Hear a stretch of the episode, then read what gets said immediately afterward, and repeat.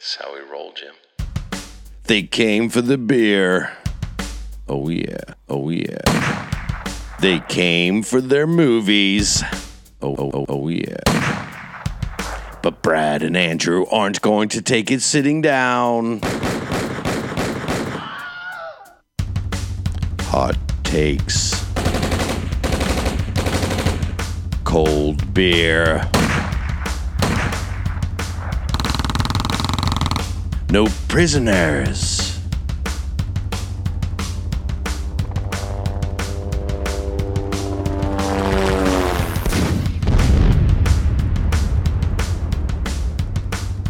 This is the Brew and View podcast.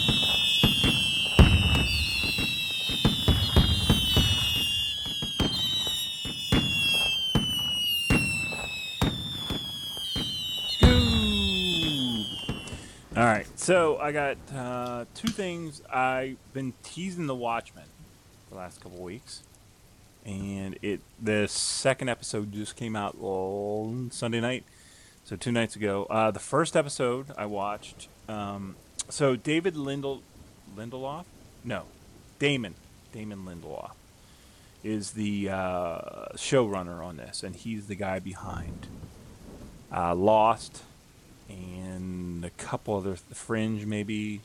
You know, some of those big concept uh, TV shows, and um, and I guess there was a bunch of, you know, uh, Watchmen is a big property, and uh, you know we're both fans of.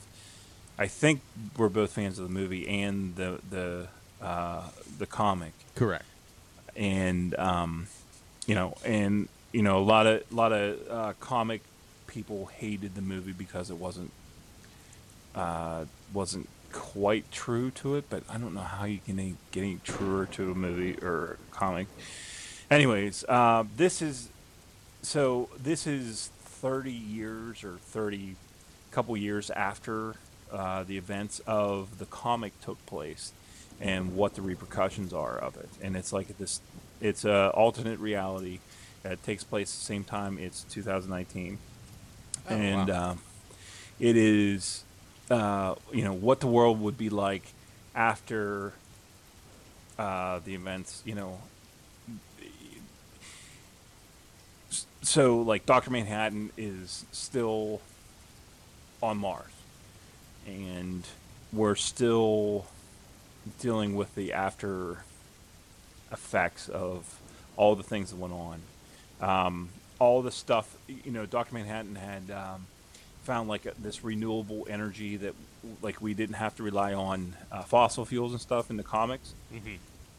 And now everything that he has done that we don't quite trust him um, and it's it's interesting. It's and you know uh, from the maker of lost like you don't get a whole lot of oh this is exactly what the world is now.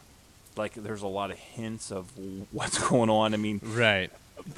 Basically after Nixon had his five terms in office, then Robert Redford is now the president. Wait, is it Robert Redford the actor, or is the Yes. that Yes, that's because awesome. there there's like the throwaway line in the comics of him like uh, seeking, you know, because Nixon, it was Nixon had they they overturned the amendment of a two-term president Mm-hmm. um, because Nixon had done so well in like in the Vietnam War, a lot because of of uh, Doctor Manhattan and stuff, and to get, but he was very right, and then um, uh, uh, comes in as a left, and then he's been the president since Nixon was gone. So it's like more of a monarchy than than a, a presidency. Um, it's very interesting. In like, there's lots of little Easter eggs and stuff that are in there, and like, uh, I've actually subs- subscribed to two different podcasts just to try to get the I like know what all the little stuff is nice. because I can't like I'm I'm not willing to like sit there and like rewatch it to see. I I, I don't mind like hearing you know people who do rewatch it a couple times and try to nitpick everything and, and figure out what it is, and then then then they can tell me what what it means. Yeah. I guess so. Let them do the legwork. Yeah, kind of like what we do. Yeah. Um, probably not, probably not that well, at least on my my point of. Uh, it's, Oh, it's it, oh yeah, I'm a I'm a real uh, yeah, I'm I'm just spinning gems over here. Sure. um, it, it's it's really well done. It's really well shot. It's it's um, uh, it's worth a while if you are involved in that universe. And uh, yeah, it's and they they have, I mean, things uh, like there's a just little advertisements for movies about like uh, the old uh, like Hooded Justice or um, uh, the Mothman or whatever it is. You know, the old um, the Minutemen yeah. uh, it, it's just, it's pretty cool. Um, it just it's it's nerd candy. It, you know, it's Mhm. it's if you're if you're willing to take that dive down into it, it's it's worth worth the dive. So um, that was really fun. Uh, another movie I watched, um, and this will be the last thing before we get into our stuff. And I don't want to spend a whole lot of time, but it, I did enjoy it, and it's worth the, uh, talking about it. it. It's a movie called Skin. Uh, streaming on Amazon right now. Uh, it's it stays. It stars uh, Jamie Bell and uh, Danielle Macdonald, and uh, Danielle Macdonald is the uh, she's Patty Cakes, Yeah. Okay. uh, and she is going to be a great actor. Like like she's gonna we're gonna see more and more of her. Uh, she's like, I mean, I guess, eh, hmm. like you know when you see, okay. Uh, she, well, she's an overweight female actor, so like you have to compare. You start comparing her, Right. I, like, and you don't have to. I mean, but I do. So I mean, Yeah. what you know what I mean?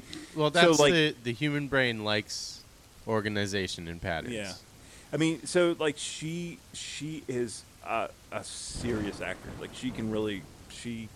I'm in on her. I, I like watching her do things. She's she's a she's a good actor. Um, so it, it this is the true story of a guy who was um, in uh, like a white supremacist movement and is trying to get out.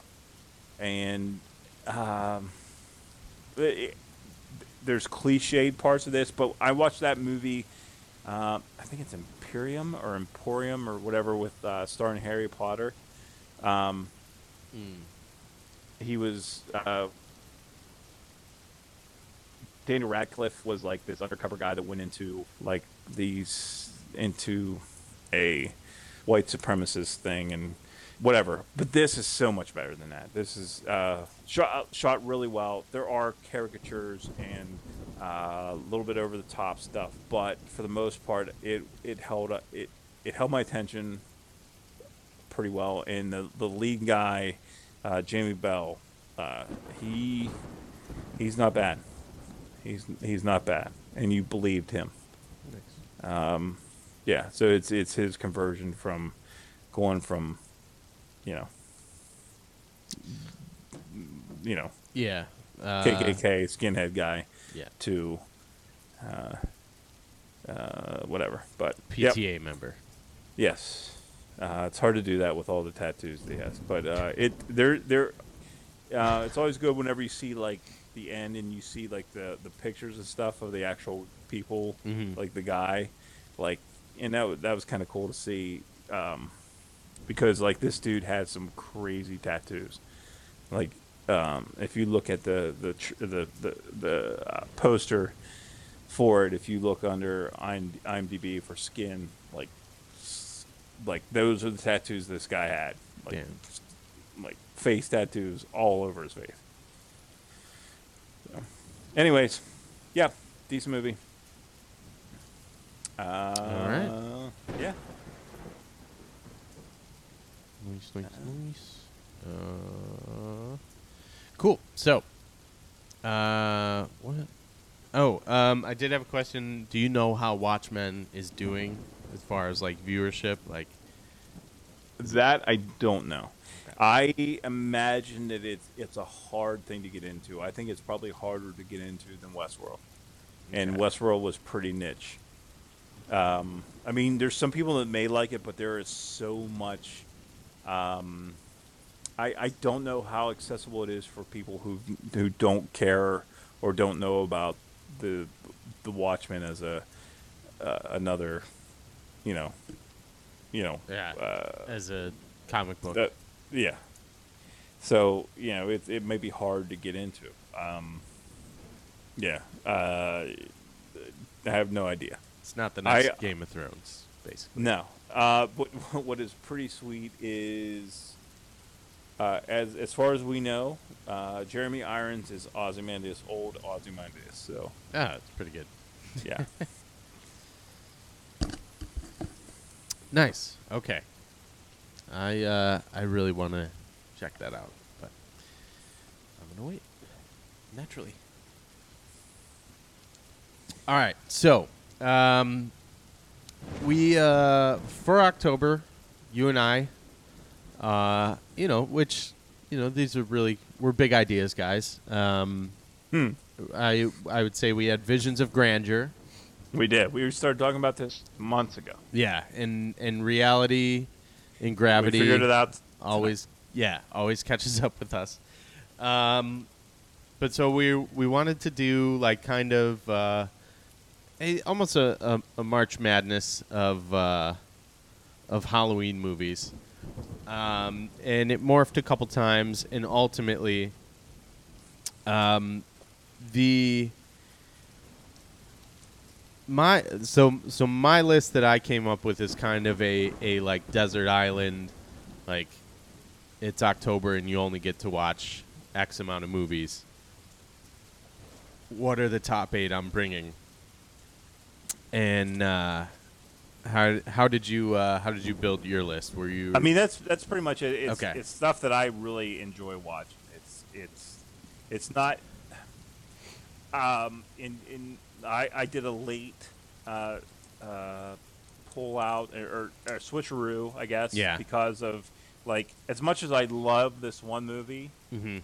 like I'd rather watch the one I put in. Right. I, I I pulled one of those as well. Um, so uh, in, instead of trying to do uh, polling and voting and all that, we're just um, basically going to go back and forth. Um, do what? What did we decide? Two minutes, just like it. Well, yeah, just c- kind of give a rundown and like give your argument. I, so we got eight eight movies each. Yeah. and we're going to argue them, and we're these are going to move on to the next round. Yeah.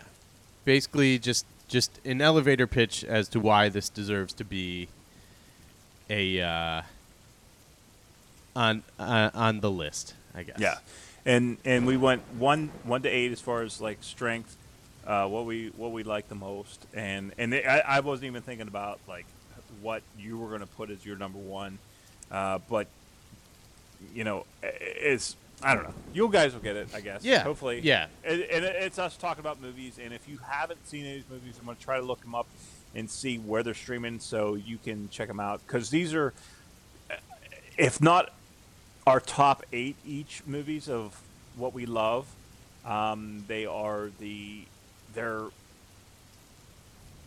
they're eight of the probably best 15 movies, uh, horror movies or genre movies, I guess, um, or Halloween movies.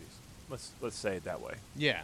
S- Scary movies Yes. um, that we love, and it and and if you haven't seen one, go check it out because we we highly recommend. Because I don't think there's a movie on here that's not a nine or a ten. Um, for me, maybe an eight here and there, but for the most part, it's they're all very highly rated. Yes. All right. So, uh, well, I'll start off first. Okay. My number eight. Um, are, do you want me to run a timer? Uh, you don't have to. Okay. I'll, I'll try to wrap it up. because I'm sure you'll jump into. There's no need to Yeah. make it Yeah. super formal. I mean, I guess we can. No, we don't. We don't need to be. We got it. We're we're Um, pros. Pod pros. Yes. All right. So, a movie we talked about, I, I don't think we talked about it on this program is whenever it came out, but I know we talked about it uh, maybe on one of the movie podcasts that you guys did before we started on this thing uh, on Maps, uh, called "It Follows" from 2014. Yeah. And uh, so, uh, we, and we've talked about this at length. Um, uh, directed by David Robert Mitchell, who I think his last one that came out was, uh, oh yeah, the, his last movie came out was Under the Silver Lake, which I really hated, uh, uh, which is it's just disappointing. But um, uh, it starred a bunch of no-name actors, really no, unknown actors, I should say, Mhm. not no name. Uh, but it was a, a send-up of all the great horror movies that we talked earlier about. Um, uh, Under the Mask is how you know this. We're, we're going to show all the cliches and do all that stuff. This was, this was, uh, you know, score-based. John Carpenter's uh, uh, a love song to John Carpenter Yeah. which in, in a movie that actually John Carpenter probably couldn't do because this movie is really artfully done. The, the shots that are pulled off in this are are pr- like I don't think that Carpenter would have the time or not maybe not the time, but he he just doesn't really care about s- shots. you know, like he's more you know do you can you I do you mean, understand? His shots are more. It's less about setting up a shot and more about what can you put in the background to frighten someone. I yes, and this I mean, I, this was uh, fi- like as far as so, and I I have another John Carpenter on my list, but um, like it was using the shot to scare you. Mm-hmm. All right, so like you get this far off, distant person slowly walking after everything was set up and you knew exactly what was happening, but like down the road, there's this being just walking Mm-hmm. slowly, and that was enough to freak you out. That's you know, so it wasn't just the story, the jump scare, or all that. Uh, the actual sh- setup for the the shots were were made to make you f- uncomfortable.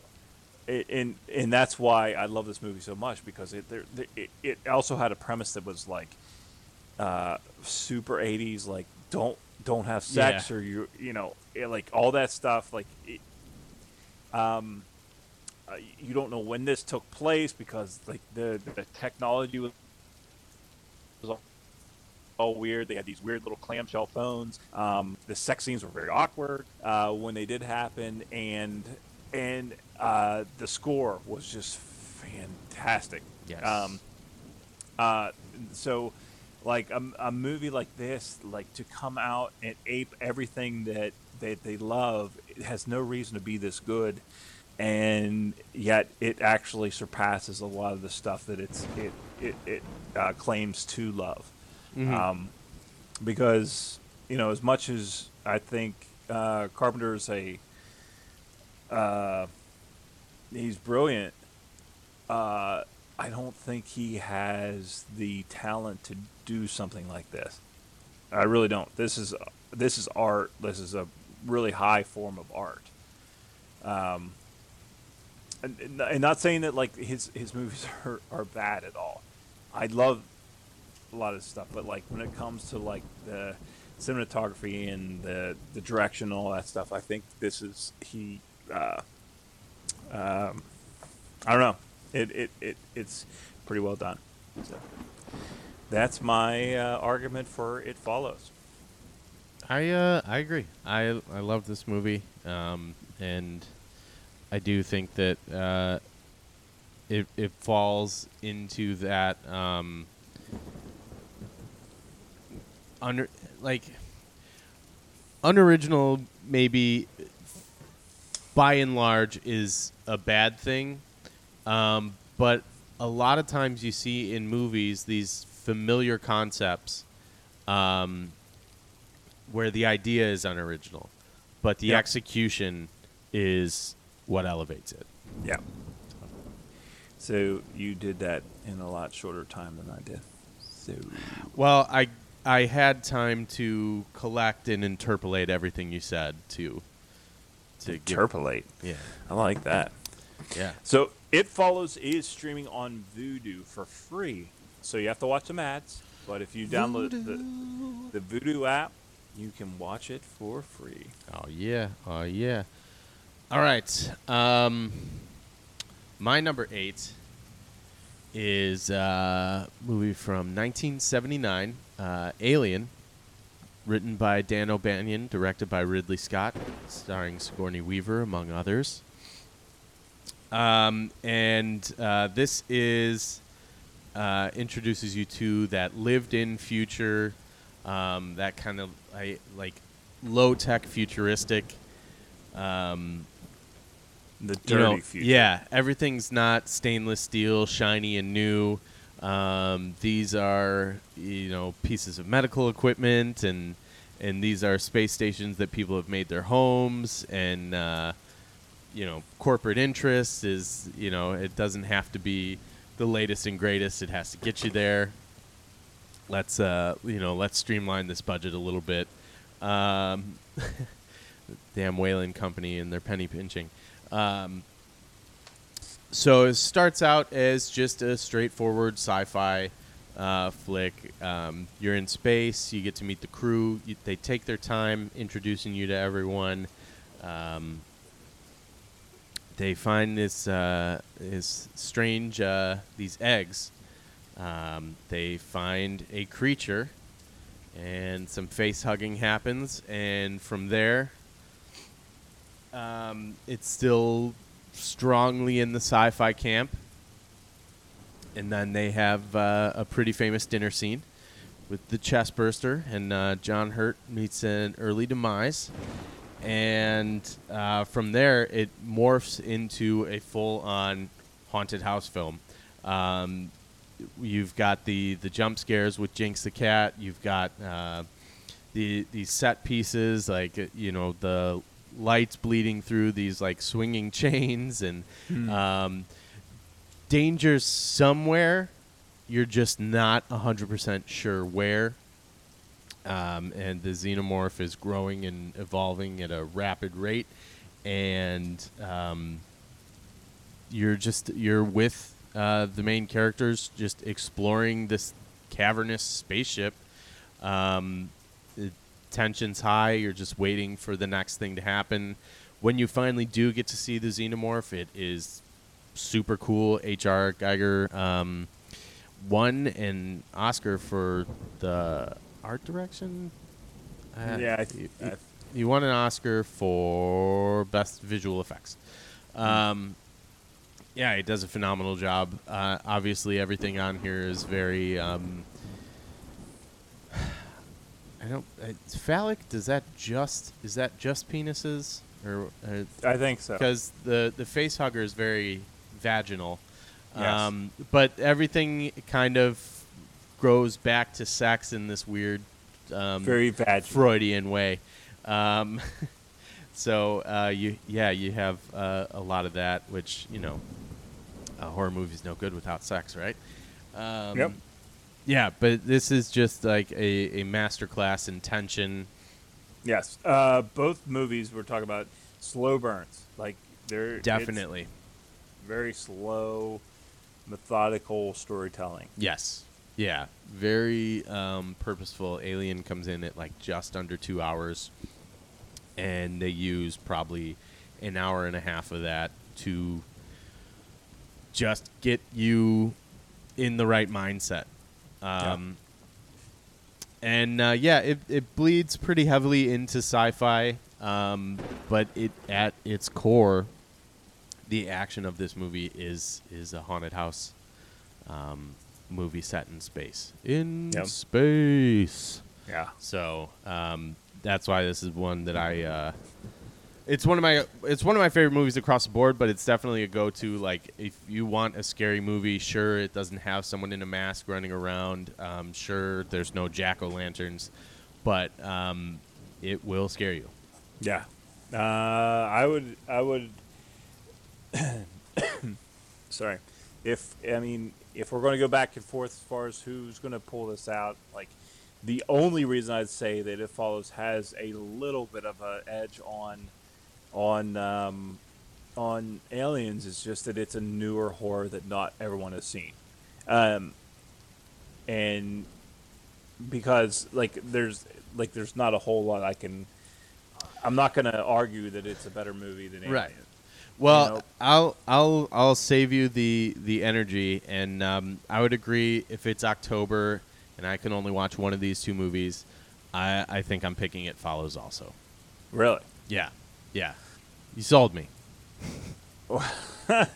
Well, I uh, I don't know. I think you sold me on Alien because Well, like, I I love Alien, but like the thing the thing that um it follows if, if especially if we're going for the motif of like October is it it takes place in a suburb like you, you know having I- families walk down the street it just it it feels like it gets you in the right mindset.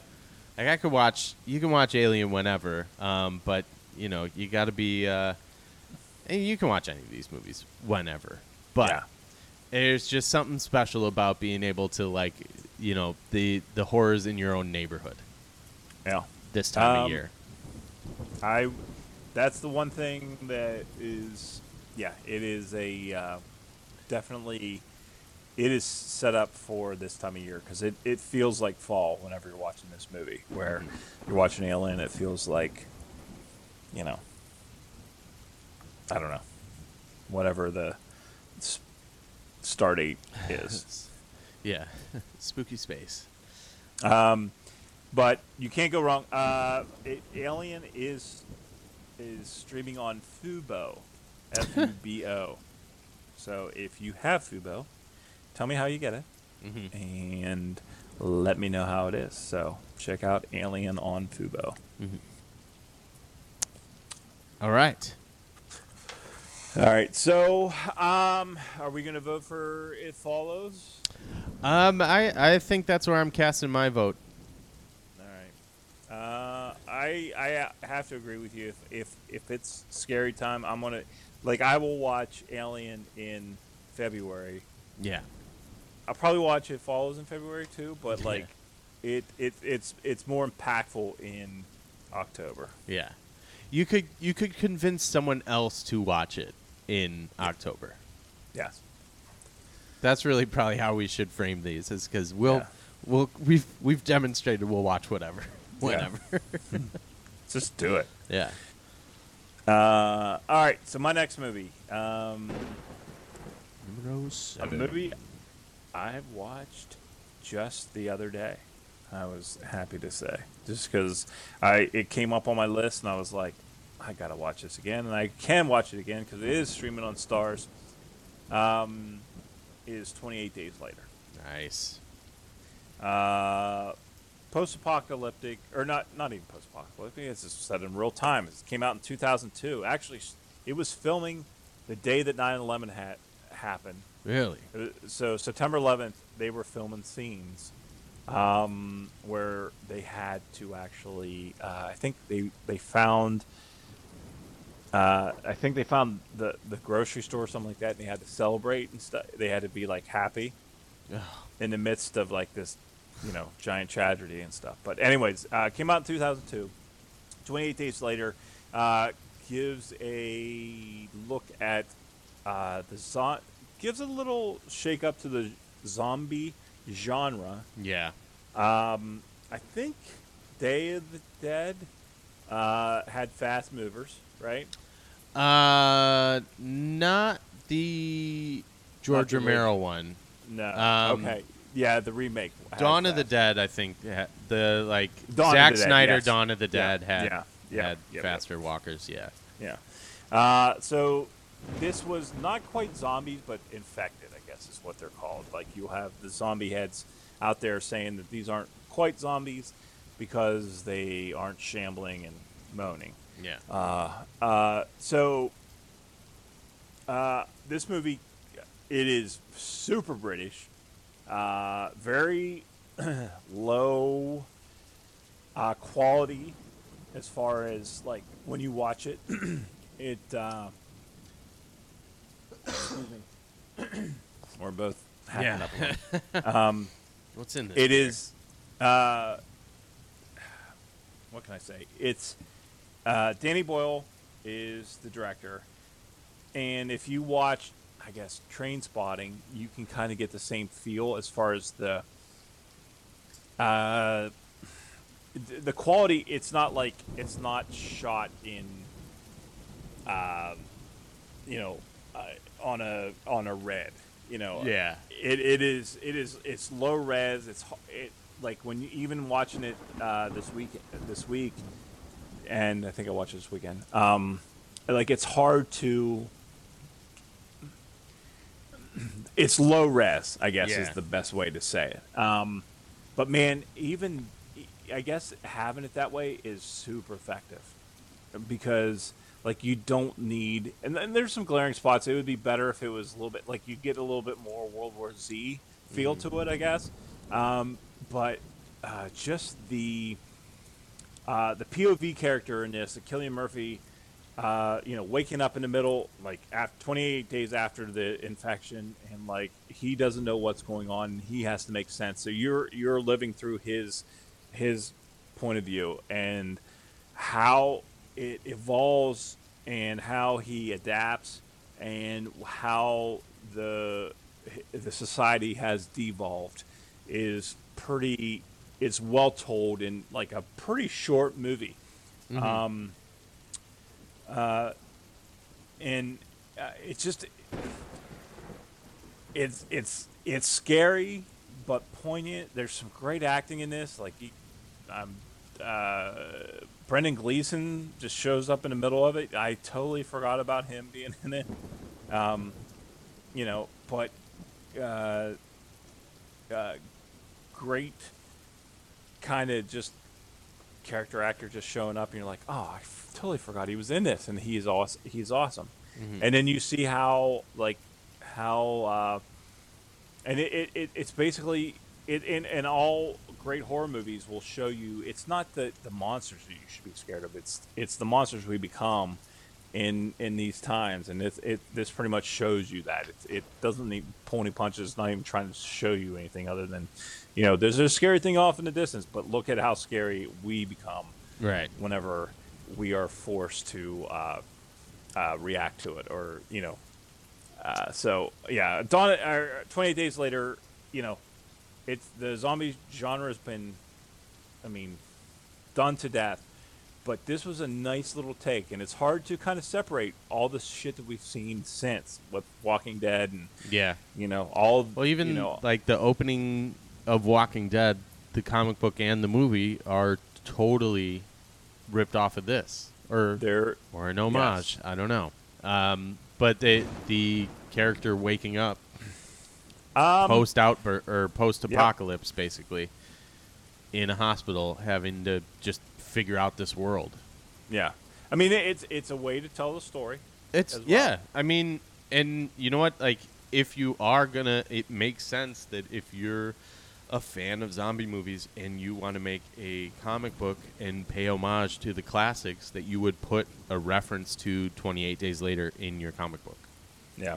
So Yeah. I yeah, I don't begrudge them at all for using that. I I think it makes sense. Uh, uh, Cillian Murphy is great. I Mm-hmm. mean, like, I I wish he was in more stuff. Yeah. Uh, it's a shame he isn't. I mean, I just started watching Peaky Blinders here, Mhm. and he's great in that. Um, Naomie Harris, I've only seen her in a handful of stuff. Uh, we've seen her in Moonlight. Uh, she was in uh, your favorite movie, uh, Skyfall.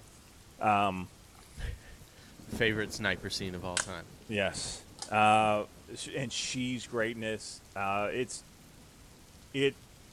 It's the zo- zombie genre done really well. Mm-hmm. Yeah, absolutely. Um, pushing it forward. Yeah. Yeah.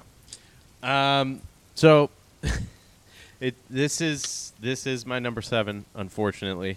Um, I I had uh, I made a last minute adjustment and uh, did some shifting. Uh, so my my number seven is uh, 1985's Day of the Dead. George Romero's third foray into uh, the zombie movies. Um, in uh, Night of the Living Dead, he he kind of stumbled on social commentary. Yes. Um, and he- the rest of them, he embraced it. Yes, yeah, and in uh, Dawn of the Dead, he had the uh, commentary about consumerism by having zombies shop.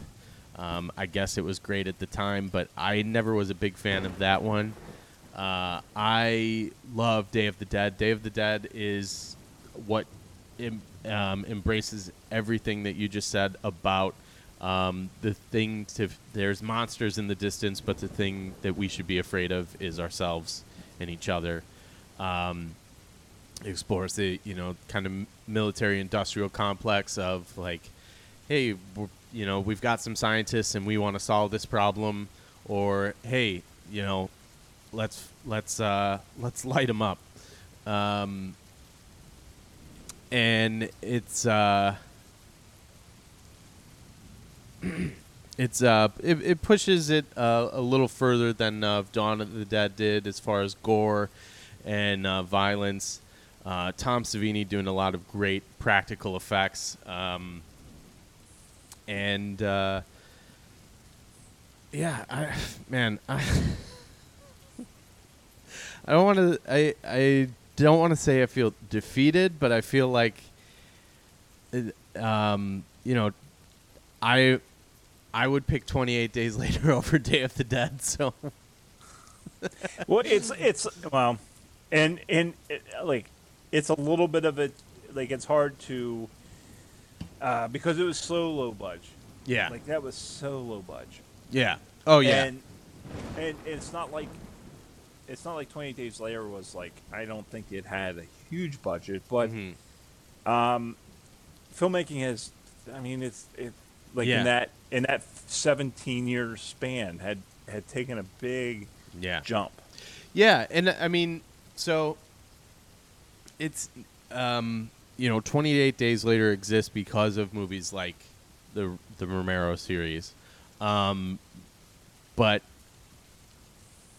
the the the thing that I said in uh, kind of when we are getting off of 28 Days Later, it pushes the genre forward, and like Day of the Dead was a step forward.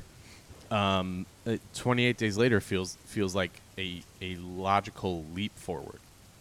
Um, Yeah. And then you do have the the purists who uh, only want the shambling Romero zombies, which um, you know can be can be fun as as set pieces, but never really feel like a real threat um, until the movie tells you they're a real threat. You know what I mean? Uh, it it's a little bit of um, and, and Walking Dead has this problem too, where it's a little bit of uh, like, all right, cue the zombies. It's like just all of a sudden, like we've been surviving without them, or you know, the story's being told without them for so long. Is all of a sudden it's like, okay, well, we got to get a little action in here. Yeah. Um, whereas 28 Days Later feels like there's always a a real threat around the corner. So Yeah. Yeah, I was looking at a little bit of the, the budgets. So uh, it Day of the Dead was 3.5 million in 1985, and uh, uh, 20 Days Later was 8 million on in 2002. yeah. So I probably, I mean, if you adjust for inflation, probably about the same amount. Mm-hmm. And but also like when you're when you're looking at a Romero film, Yeah. like you're not expecting a whole lot. It's I I expect to be entertained in the traditional sense. yeah, Like I I, guess, yeah. I um he the guy pretty much invented the genre. Um at least what he invented the genre as it was known at that time. Um and he had a lot of fun with it. He had things to say and uh, he he did a good job and you know the the practical effects are fun for someone who is nerdy about horror movies. However, um,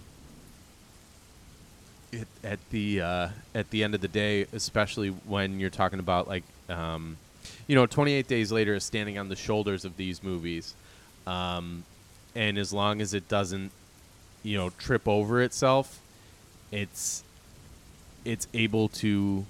Um, I, I keep repeating this phrase, but it's able to to push that genre forward.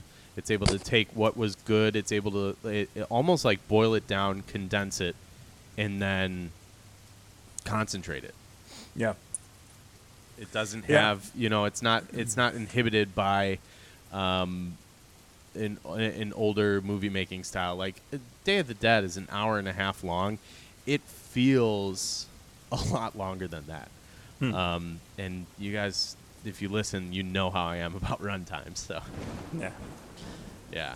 Um, so I love Uh, Day of the Dead. I always love Day of the Dead, but if I'm picking one to to watch right now, I, I would pick 28 Days Later. Well, I I can't I I don't have the fondness that you have for Day of the Dead. Yeah. So I'm I I'm gonna lean towards 28. So I, at the risk of sounding like, hey, I was right. Hey, I you were right. uh, Day of the Day of the Dead is streaming on Roku uh, with ads and Tubi, which we've talked about before, is a free app you can get that you can watch with ads. So Nice. yeah, so do with that what you will. Uh, my number six movie, a movie we reviewed on this here program. Yeah. I think it was. Uh, I think it was on Netflix. It came out whenever we watched it. Um, I think so. But uh, The Witch. yeah. Uh, so The Witch is a is a. It's it's. the Witch is a movie I didn't know I needed until I saw it, and then I realized that that's something that's an itch I needed to scratch. Um, it's a it's a it's a historical horror. Yeah. I guess is what we we kind of Definitely a good way to categorize it for sure. yeah, hi- historical horror. So it's like uh, pre-revolution, uh, early settlers in America, and uh, you know, based not around the Salem witch trials, but like the fear of witches in this time. And and this is like, okay, why were these people scared of witches? Well, this is the reason people were scared of witches, or you know, this the lifestyle these people were living. Um, you know, they were living off the land, living by themselves. You know, uh, uh, you know, exposed to everything, and like they couldn't explain certain things in nature. And so, what do you do? You you we've you know, you, you say I can't explain it, so it's supernatural. Yeah. And you know, and that's you know, and in in a God fearing How? Uh, God. Yes, I mean, in in in, that time where the only reason, only explanation, if you couldn't, you know, explain it, it was had to be supernatural, and whether it was good, if it was good, it happened. It was God. If it was bad, it was the devil. And the witch, we got in introduced to. Um, sorry, I should have had it up, and my phone is running slow. Uh, the VVH. Yeah. The witch Anya Taylor-Joy, which we've seen in uh, Glass and Split, recent recently in Thoroughbreds. Uh, it, this is another example of a slow burn movie, and uh, we get introduced to her and her family and Black Phillip, which is we need to do like a top five animals in movies. Yeah, that'd I be a good that, one. Uh, and because Black Phillip would be a great one because he is an evil little goat, Mm-hmm. um, or a big goat, I guess. Um, it's it's it's so slow, so methodical, but fucking interesting, man. Uh, I I know we both enjoyed it, and I like like I said, I had no there like there was no reason I should have liked this movie, and I kn- mm-hmm. had like I I didn't even know that I needed to like this movie, and it it, it found a it found something for like oh this is something I enjoy. and I- I would really compare it a lot to It Follows. It's it's that type of slow, methodical storytelling Yeah. uh, long, long um, uh, uh, spans with small, uh, very little dialogue, but just effective in the in the uh, atmosphere which it um, it creates, and uh, and even the end, which is a little, it, it, it like you don't know whether it's true or not until the very end.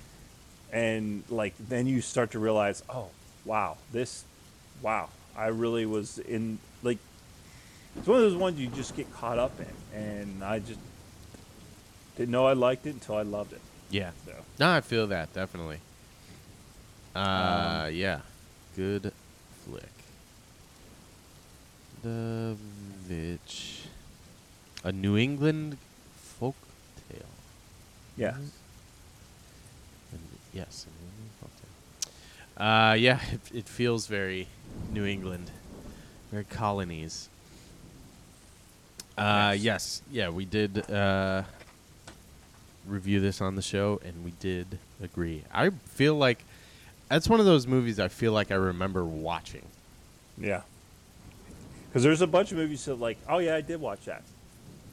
But this one had the atmosphere. I think is the thing that really, uh, and and and the actors. Like the dad was amazing. In it, Yeah. Right. Just that um, stoic, loud, like not loud mouth, but like deep baritone voice that just kind of Yeah, just booming, fear-inducing. but also just kind of quivering because he didn't know exactly what was going on. And, Yeah. and Anya Taylor-Joy is just She was her, great. her kind of just innocent and, but uh, so good. Uh, streaming right now on Nana, on Nanaflix, on Netflix and Kanopy. At your grandma's house, streaming At on your- Nanaflix. That'd be great. It's just and it's VHS quality. Yeah, yeah. Yeah, like the tracking. Yeah. You have to fix it. Like, and you can't even fix it. Like, you're not allowed to fix it till like halfway through the movie. Oh, that's great. Nanaflix. Uh, hey, million dollar idea.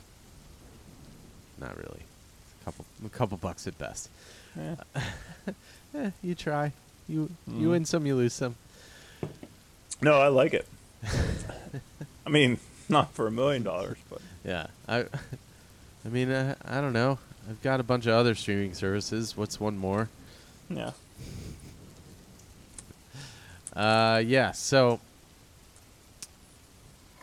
uh, what do I got here? All right, my number six from 2011 is You're Next.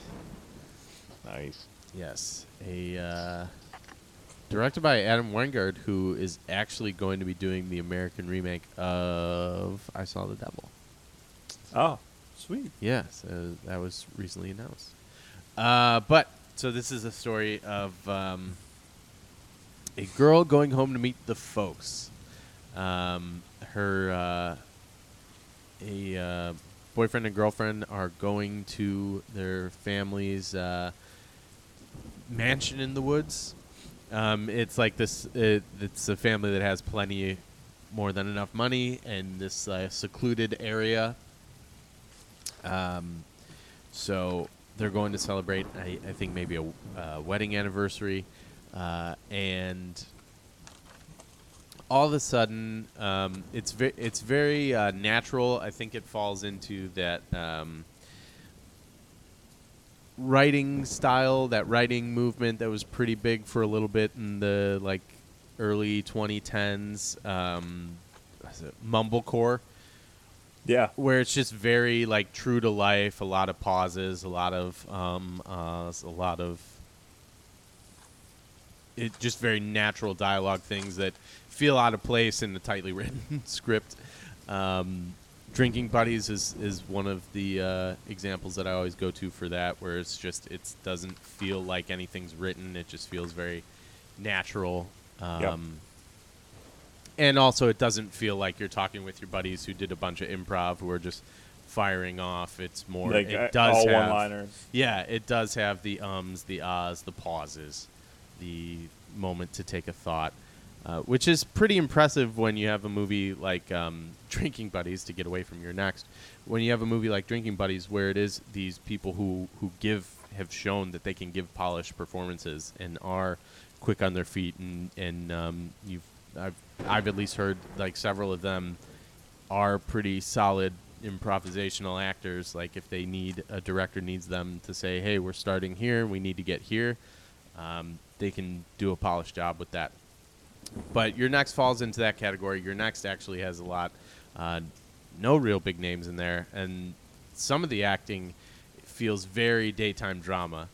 Uh, the mom specifically, like I could totally see her having been on a soap opera before. But Right. so everything is not as great as it seems. And, and the dad too. Yeah. There's like blue eyes. Oh yeah, yeah. The like the former heartthrob, he's aging Yeah. out of that role. yes. Um, yeah, so so everything uh, is going fine, and then all of a sudden, uh, someone gets hit in the uh, throat, I think, with an arrow, and chaos ensues. But uh, turns out the uh, female protagonist, uh, she actually grew up on a uh, survivalist compound. So Mhm. she knows how to fight back, and these um, animal mask-clad uh, killers are in for some shit. Uh, someone gets killed with a blender on their head. Um, there's a great strobe effect scene with a camera. Uh, there's some really gruesome kills. One one in particular, the like at the wire in the door frame. Uh, just ugh, some some gross stuff. Which you know what I, I look for in a uh, if I'm watching a horror movie and it's Halloween time. I kind of you know I want to look away a second. I want to be like ugh gross. Um, you know what's that say about me? I don't know, but uh, I love this movie. I think that it's it's never um, it's never in danger of going full on cabin in the woods.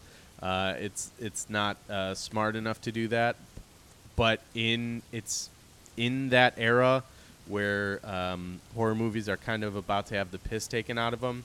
It's still super fun and and super um, scary. Like uh, watching like home invasion movies like these, they make me a little nervous.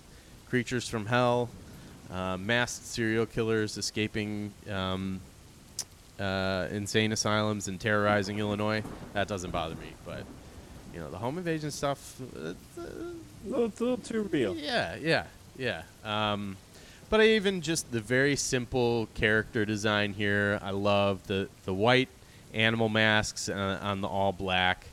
Um, and there's some good plot twists in this one. Uh, the uh, and and the craziness is kind of well explained too, with the whole you know the final girl being a woman who grew up on a survivalist compound is that's fun. That's that's a twist you don't uh, you don't see when all these other ordinary people are rising to these extraordinary occasions. This one is like, oh yeah, it makes sense There's that she's kicking yeah. the shit out of these guys. She should be the final girl. Mm-hmm. Um, yeah, th- like this movie had no reason being this good. It's a Yeah. movie that you recommended me. Um, I mean, within the last like two years, I think, and I just watched it on my own. You're like, Yeah. I really like this movie, and I'm like, all right, well, I'll check it out. I saw it was streaming, Yeah. and um, like, yeah, it's it, like super good. Like, and yeah, there are some corny little things in it, but like yeah. overall, like the the the bad guys are realistic. Mhm. Like they're not like uh, you know They're not super soldiers. as- They're not as much as we love- yeah, we don't as much as we love the slasher movies that they're not you know Jason or Freddy or Yeah. or uh, Michael, you know, with that unstoppable thing. It's it's just you know they're they're relying on terror and like they it hit right at the right time and like it's this movie should get more love, but Yeah. it, it, it, it it pops up pretty often as far as like on streaming service. And I'm looking, Yeah. Uh, looking right now, it it is streaming on um, their uh, IMDb IMDb TV. It has a new streaming service. So if you download that app, you can watch it with ads as long as uh, as well as on Vudu and Tubi with ads. So if you want to check out you're next, check that out there. Yeah. It's it, it is a really good movie. Also, a And- fantastic soundtrack, great score. Um, it it kind of is a, a precursor to that Stranger Things synthy Yeah. vibe. Um, came out the same year as Drive, um, so you know Drive also has that very synth-driven score, but uh, this is more a little more sinister. Well, I as far as like between the witch and uh, you're next, I like as far as like me sitting down to watch a movie, I'm gonna watch you're next, probably uh, like a way more than I'm gonna sit down and watch the witch again. And like as much as I love Yeah. the witch, and I, it, it it's it's a little bit too much art Yeah. for this time of year. When you're looking for a good scare, Mm-hmm. I'd rather watch you're next. Yeah, I'm with you on that one, and that's the exact word I was going to use. Is is the witch is a bit more high art for for um, you know a few beers and a few scares. Yeah. All right. Yeah. Let's do that. All right, both great choices. All right. Uh, ba, ba, ba. Uh, yeah, that IMDb TV getting in on it. Um, all right, my number five. Oh, here we go. Yeah, yeah. Uh, from 1992 or 1992, 1982. Uh, speaking of John Carpenter and how much, How much you we- hate him, apparently. yeah, I guess I do, but like, other people can do it so much better. but he did it pretty done. Like this is my favorite John Carpenter movie. All right. This is it. Uh, is the thing. It is fucking terrifying. Like freaked me out as a kid. It it it holds up, man. Like some now some of the um, visual effects, I think, uh, hold maybe hold it back a little bit. But as far as the suspense and drama that go in this, it's like this is really good. The like, effects are still pretty strong. I feel like um, I feel like practical effects age better than um, CGI effects. yeah, Uh, Yeah. Just because the like CGI effects, like CGI is constantly moving forward and forward, and uh, there's there's some things that, yeah, you know, it, it it does look like it was made in 1982, but it really didn't. I feel like it maybe didn't start looking like it was made in 1982 until the mid 2000s. yeah. Like I feel like I feel like the shelf life on practical effects is higher. Yeah, I would I would agree. Uh, there, I mean, there's just like one or two like the the claymation type things that I, I not even claymation I guess, but like the uh, I don't even know what they're called because they don't they don't have the I, I mean I'm sure the fans hardcore fans have uh, like the face hugger they Mhm. have names for them uh, but anyways uh, this is alien in in in Antarctica. Yep. This is you know it is um, you know isolated people dealing with a huge threat. What do you do? You know, and uh, Kurt Russell's amazing in it. Yeah. Um, eh, you know Keith David, ever, like everyone knows him. Yeah, one knows yeah, you'd name. know him if you saw him. Yeah. Uh, just a real good cast, and I mean, just the setup from the very first scene is just great. You know, it's just like you you don't know. Like, I know now what's going on, but like when you first watch this movie, you don't know what's going on. You don't know Right. what you know what is going on, like and how. It, it's just such a great a great movie, and I guess you watched the original or the remake, right? Um, yeah, so there was one in. Uh, let me look up Like, real quick when it was. Mary- so, yeah, Mary Elizabeth, Elizabeth Winstead, 2011. Yeah, Um, so it's actually a prequel yeah. So it's like to the it's, thing. It's the helicopter coming to It's the it's the the, opening helicopter shot. chasing the dog. yeah, Yep, and um, and it works pretty good. Yeah, and I Um, haven't seen it's it. it's not quite the thing, but it's pretty good. Yeah, and that's like that kind of stuff I love, like Rogue One. You know, Mhm. like what happened up to the point where, you know, Princess Leia is handing off the, you know, uh, the Death Star thing. Like, Sorry, I'm I'm looking at the I'm looking at the thing and I'm flipping through the like screenshots. You know how IMDb sometimes has uh, yeah, yeah. the the posters. Well, I assume this is the German one. Um, it's John Carpenter's Das Ding.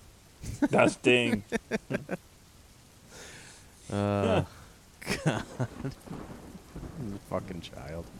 Um, dude, the thing. Uh, I actually uh, was telling you beforehand. I recently watched a like uh, YouTube video that kind of took a deep dive into the thing, and um, so there was, if you remember, there's not a lot of expositional dialogue. No. There's it's uh, a lot It's of all the reactionary. Yeah, all of the relationships between these people are um, just very um, subtextual. Mhm. And uh, John Carpenter actually had all these guys live together in similar conditions for like three months before he started shooting.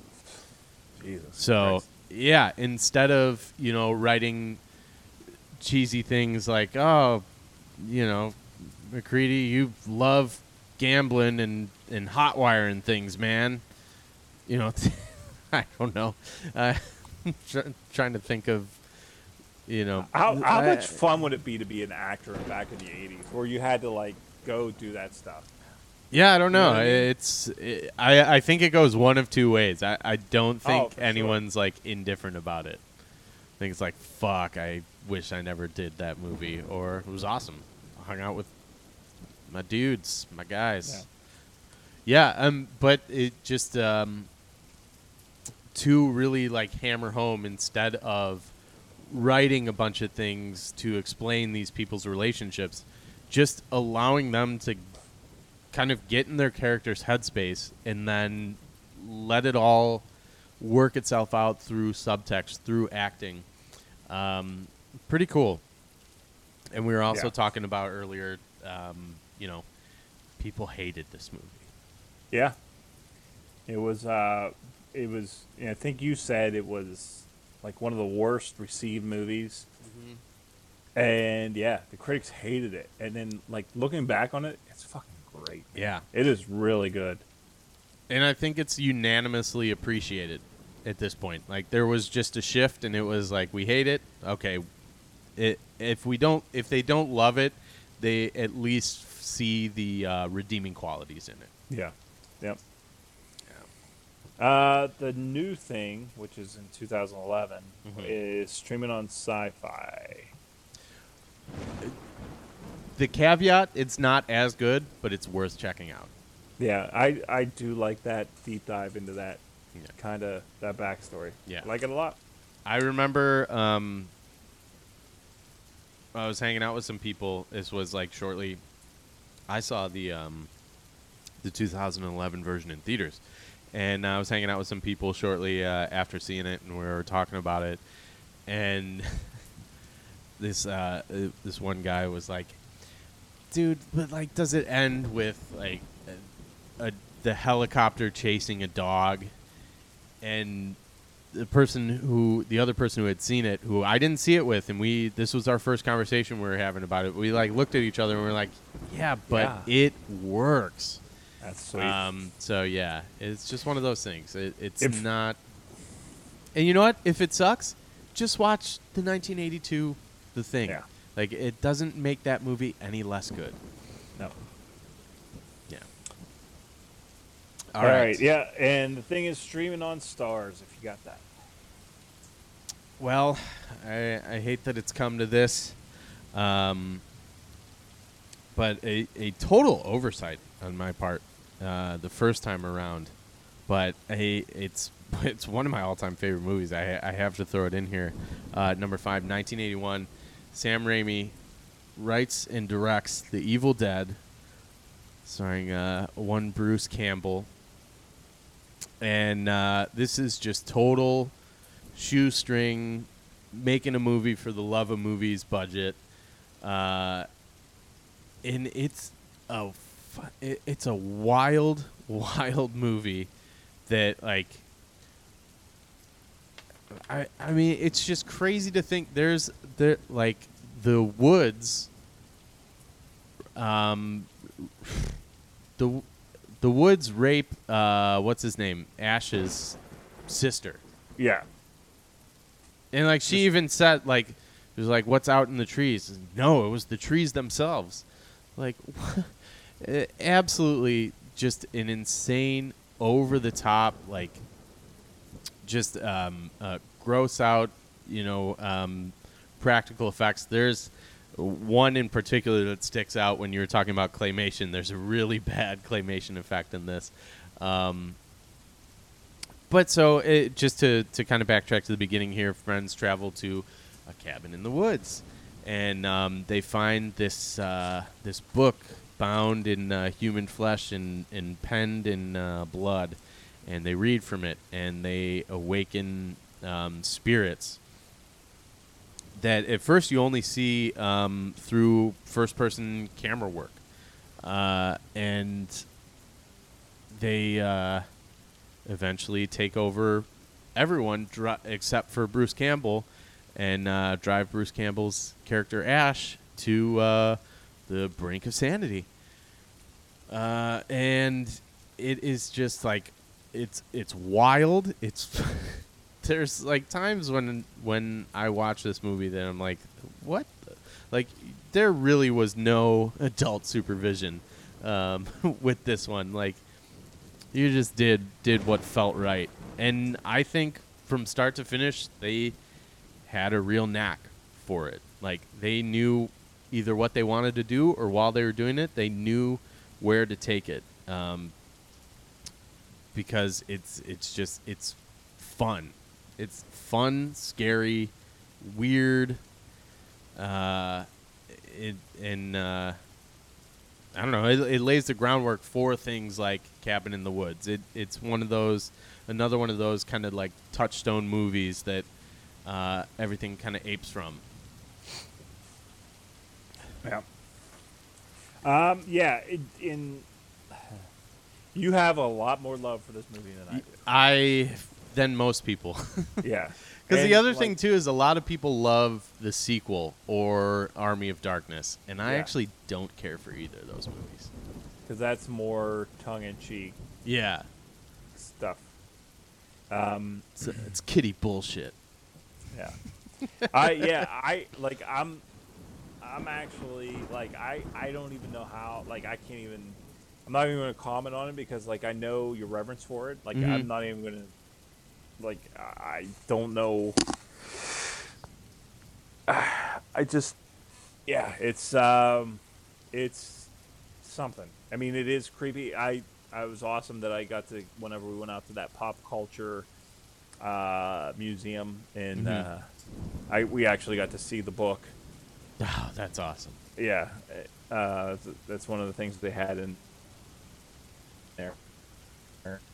And uh, but yeah, it's it's I don't know. I like I get the reverence for it, but I just don't get it. Fair enough. So I and as much as I love the thing and I uh, want the thing, I want uh, your I want your enthusiasm on this list. So I'll give it up to uh, the Evil Dead. I will. I, I, I will take it. I, uh, man, I I, will, I just want to go watch this movie right now. Um, Well, good news is it's on Hulu yeah, and Showtime and Yeah. on Shudder. yeah. So I didn't know it was on Hulu, but I've definitely watched it on Shudder in the past month. Um, uh, the remake. Did you watch? You watched the remake? Yeah. yes, yeah, it's not bad. And I, Okay. I, I, um, I think it's pretty good. Uh, but I just there's something for to be said for me. There is some appeal in this movie. Is the the guerrilla filmmaking aspect? Is the shoestring budget aspect? Um, and that's and that's kind of uh, part of my reverence for this movie. Probably has grown out of kind of the legends surrounding this movie of like like they lived in that cabin and um, you know each morning they would wake up and like pack everything up into one there during the winter, and uh, were like the cast would be like drinking moonshine with locals, and they would give them advice. They're like, "Oh, you got to set it on fire, and if it burns blue, you can drink it. If it burns orange, it was made in a radiator." So they'd be, you know, in in Tennessee with these people who drink moonshine all their lives, and they're just freezing. They want like a, a nice, like quick drunk, something to warm them up. And yeah, I just um, I don't know. I, I feel like this movie too is like a uh, a testament to what is possible if you just really if you want it bad enough. Yeah. Well, like I said, your enthusiasm for it makes me. I am nothing if not enthusiastic about this movie. So All right, my number 4 Mhm. Uh, a movie that it's probably wouldn't be on a whole lot of lists, but uh, for me, it was uh, it, it it actually cemented my uh, my take on movies. mm. as far as you know did you watch it the whole way through? Did it make you feel something? And you know are you would you wi- be willing to watch it again? And the devil's rejects from 2005 Mm. like i can't say that i really like this movie but fuck it made me feel something. Like uh it was so disturbing and the way it was um just the way these characters like came across and like house of thousand Corpses. that's a haunted house yeah, i mean and it was basically a disturbing gross, chainsaw weird. remake. Yeah. Uh, Devil's Rejects was totally different. That's like the home invasion. That's like Yep. the the the scary people that they're not the supernatural people. They're not. They these are the people that don't just don't give a fuck about whether you live or die. They don't care. And this and uh, you know, as far as fun movies, no. Like most of my movies so far, well, I guess the thing and the witch hasn't. No, none of my movies have been real fun. Uh, Um, I think it follows in 28 Days Later. Or Yeah, It- well, yeah. I guess there's some. they're not romps, but like they're. Yeah. It's like if you're, you know, in in the spirit of the show, if you're Yeah. with a couple buddies having a beers, a few beers, definitely you can put on It Follows or 28 Days Later. Yes. Um, or even Jason Takes Manhattan. yeah, you know, if you're at a uh, a weird uh, late night bar, why not? Um, but the Devil's Rejects really made me uncomfortable watching. Uh, in before I've watched movies like Irreversible Mhm. or um, just movies that are just or Hostel. Um, you know, movies that are made for, I guess, you know, like uh, torture porn and stuff like that. I guess this could fall into that char- or, uh, category. But you knew these characters before, and Right. at at times you were rooting for them Yeah.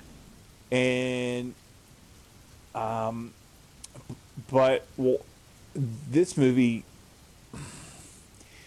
like you you started i mean by the end you're kind of rooting for him i guess you're like the zombies trying to make you feel t- like you're rooting like you know when with the whole freebird thing at the end was just kind of cheesy but Yeah, it's kind of like the um.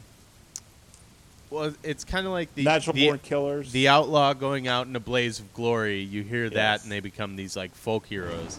yes Like, well, this is what they did to to that Yeah. point. So so yeah, right. So like you look at like uh, Billy the Kid. Everyone looks at him as like this folk hero or Jesse Mm-hmm. James or whoever, but they killed a bunch of people that were trying to uphold the law, Yeah. or they they stole a lot of money or you know whatever. These were bad people that didn't you know that didn't like if they were in today's society they would be pariahs, Mm-hmm. you know. Um, uh, you know, or you know, they would be Manson or whatever, whoever.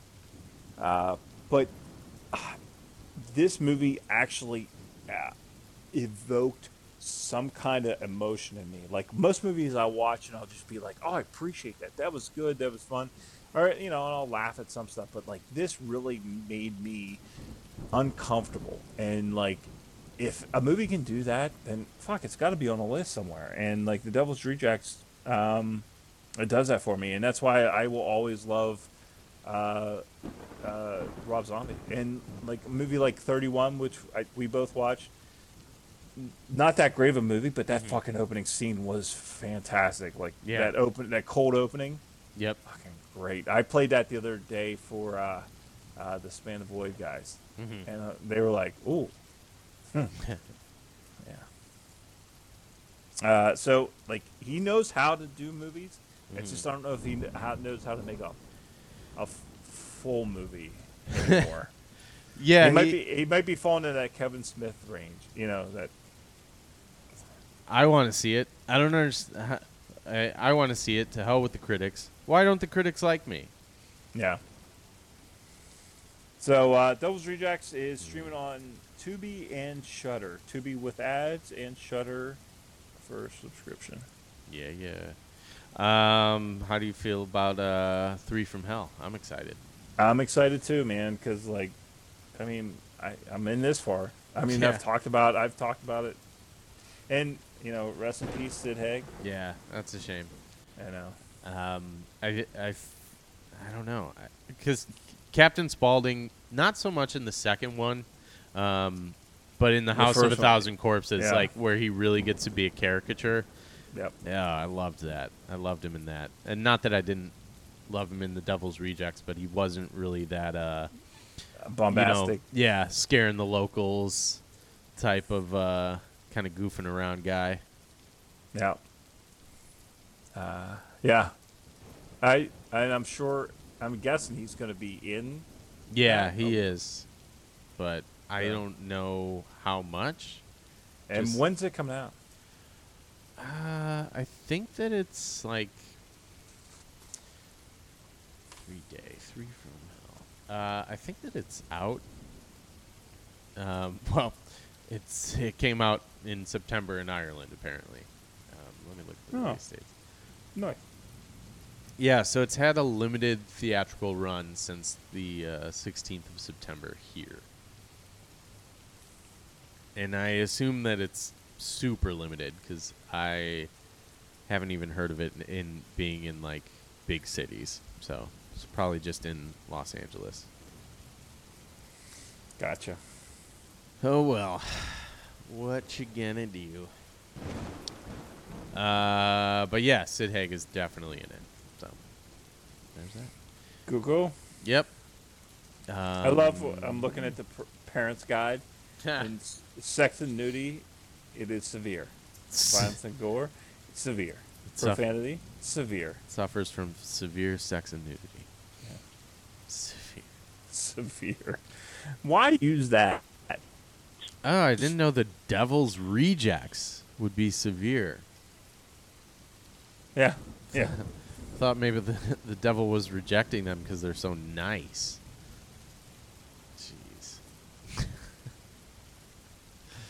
Oh, people are strange. All right. All What's right. your next? My number four to uh, switch gears drastically is uh, Paranorman. Oh. Yeah. very disturbing. Yes, a, uh, a stop motion uh, animation flick from uh, Laika, who's made this, um, Coraline, which I love, uh, Boxtrolls, and uh, Kubo and the Two Strings. Mm-hmm. Uh, but yeah, so this is um, the story of a boy who can talk to ghosts, uh, and he is tasked with. Um, you know, it's very similar to uh, New England folktale. He's tasked with uh, keeping a witch resting, uh, so that she doesn't uh, resurrect the uh, dead and you know bring bring on the end of days.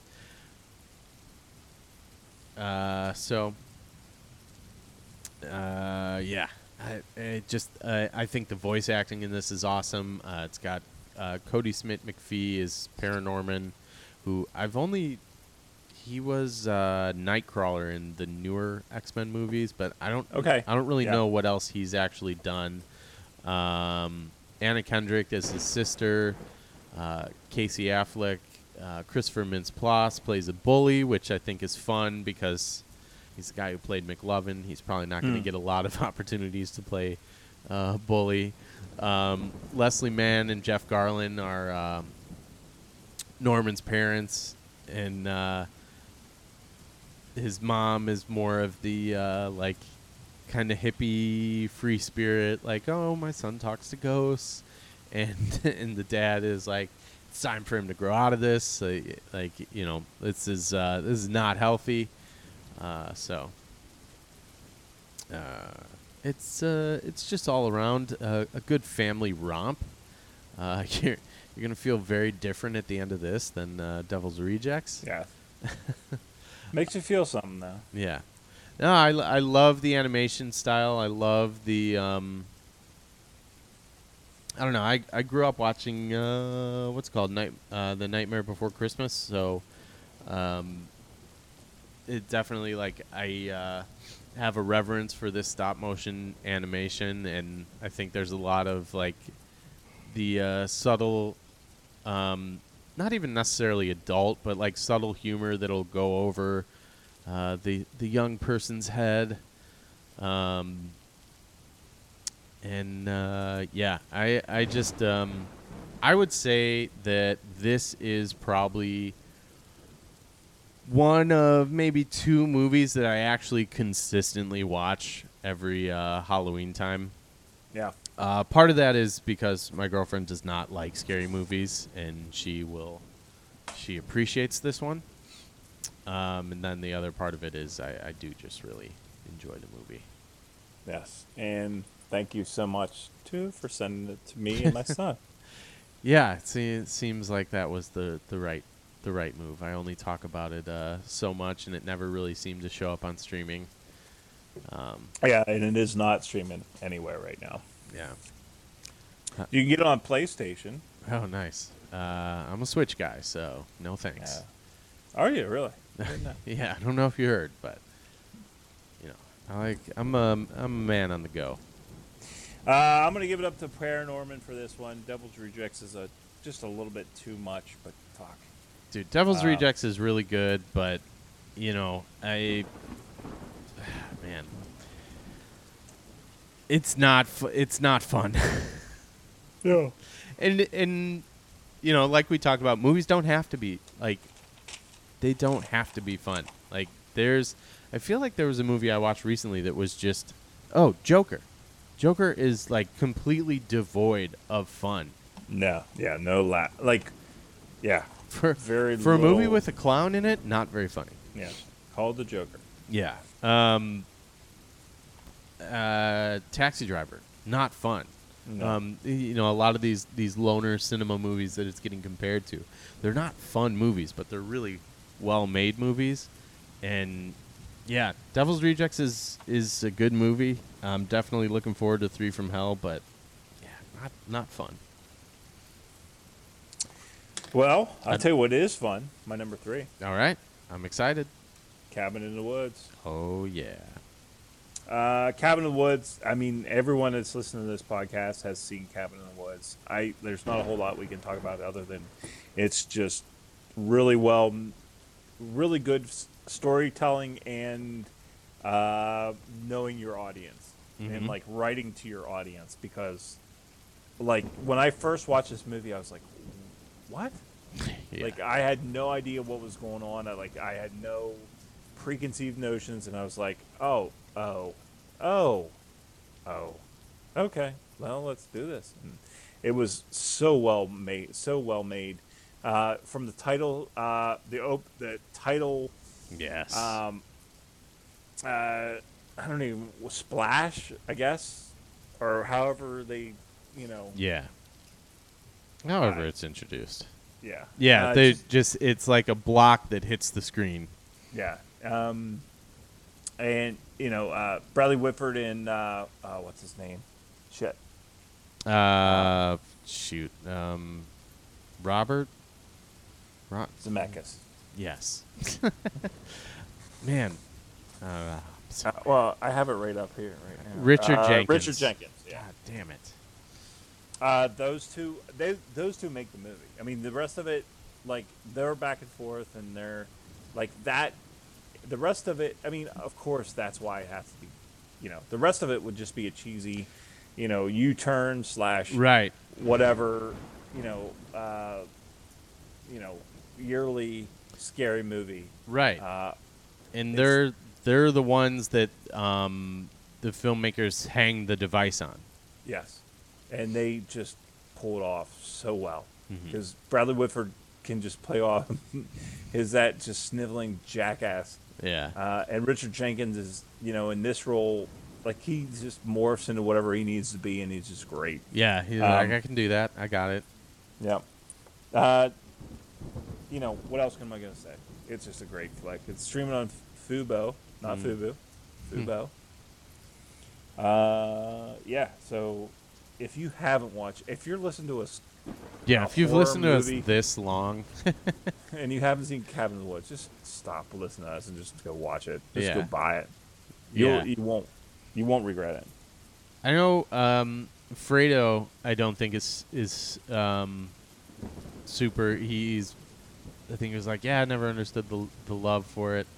Um, you know, there's those people out there. I definitely. You know, uh, I get it. Fucking rewatchable though, man. Yeah. There's so many little things in there that just peppered in there, and it's Joss Whedon at his best. hmm Oh well, I mean, even that. Uh,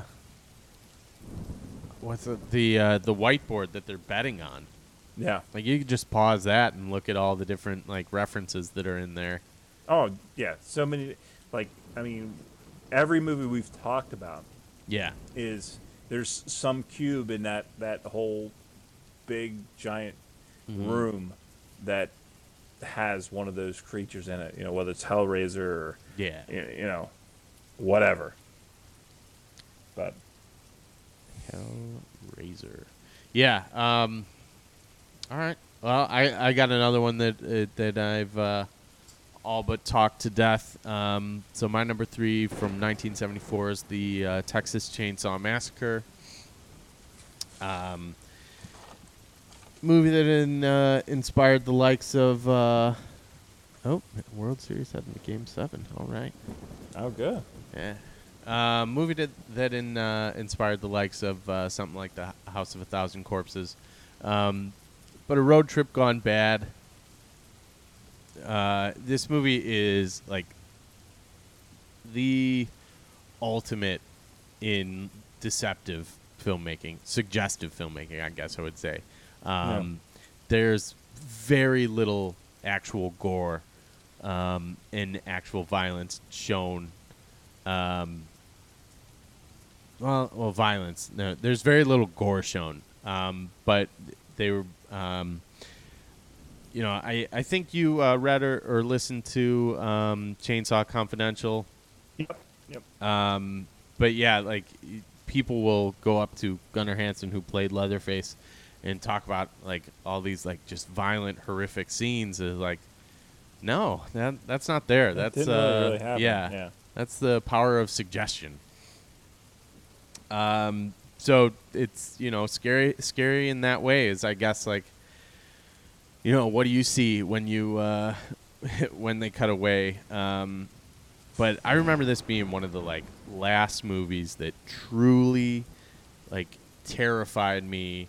I think I've told this on uh, Mavs before at least twice. I would say of just like I remember seeing it. I was 15 years old. I, like, you know, not you can be scared anytime, but like definitely too old to be like.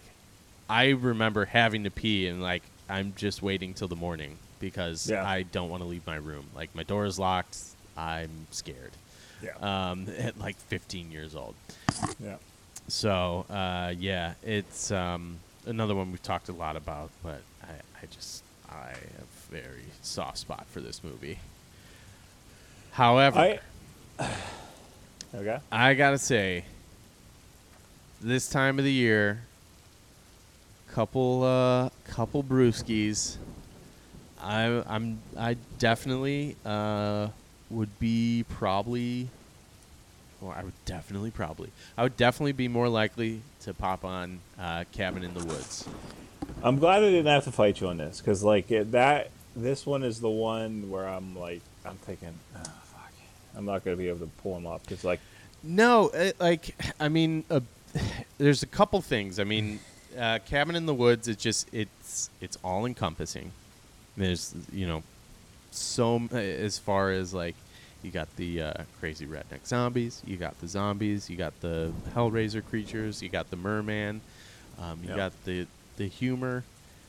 Um, you, you got you know good performances turned in by everybody.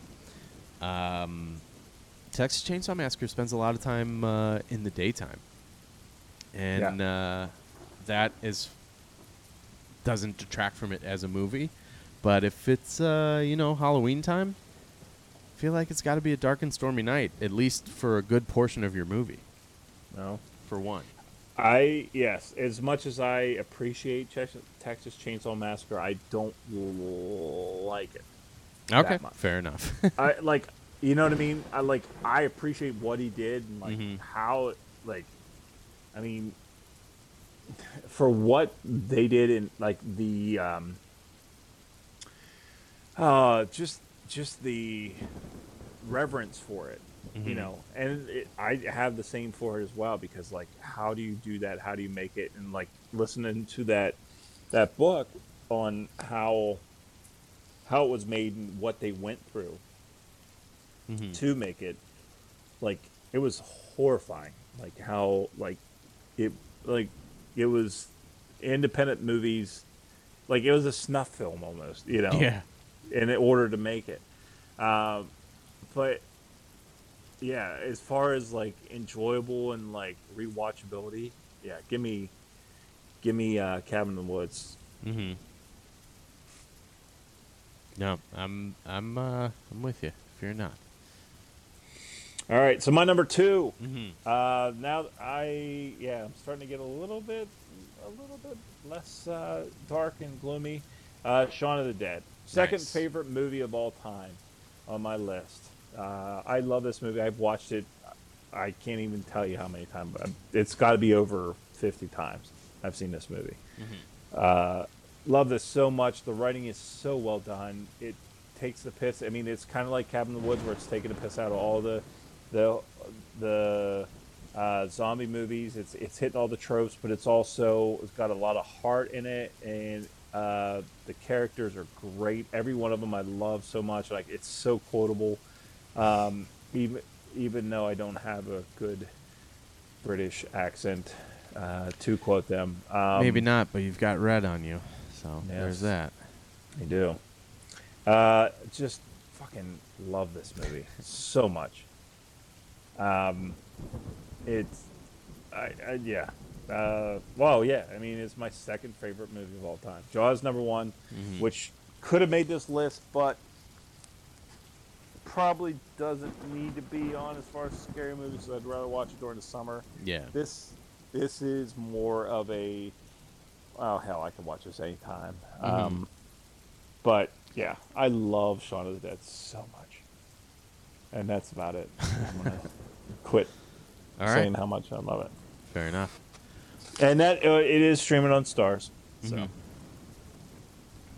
All right. Well, um, I'm taking it way back to the uh, the uh, Universal monsters in 1931's Frankenstein. Um, this is one of the first movies I remember seeing.